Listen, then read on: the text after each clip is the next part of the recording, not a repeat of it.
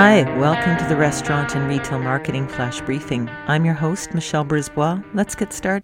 Now that we're into the second week of March, we should look at outdoor dining again. So, we're going to take the next few episodes and look at some of the predictions and trends around patios, which became much bigger during the pandemic and are predicted to continue. So, here are some stats.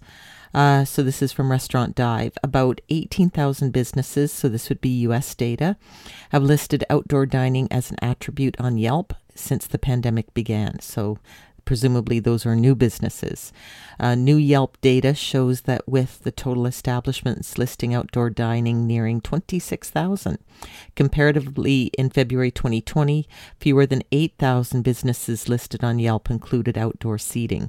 So from 8,000 to 26,000 during the pandemic. Consumer searches for businesses offering outdoor dining increased 292% in year two of the pandemic compared to pre pandemic searches. Outdoor dining's popularity has grown in some consumers remain wary of dining indoors. Nearly 90% of restaurants experienced a decline in consumer demand for indoor dining because of Omicron.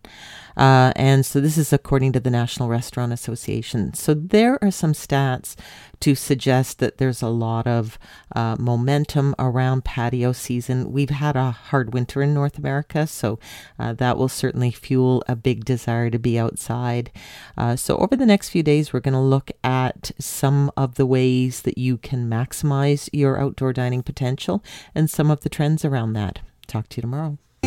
So come on, let's get out.